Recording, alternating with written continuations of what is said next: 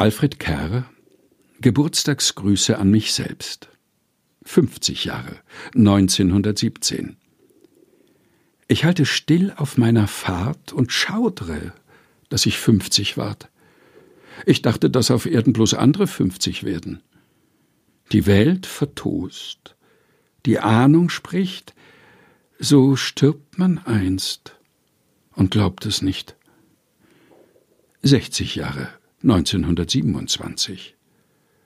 Was ist unsere Rolle in Tiefen und Höhen der irdischen Scholle? Leuchtend vergehen. Im Faust scheint die volle Wahrheit zu stehen. Es sei, wie es wolle, es war doch so schön. Durch strahlende Strecken stromt ich feldein. Da schaut ich mit Schrecken den Meilenstein und holdes Gehege, das hinter mir sank. Du winkst mir vom Wege?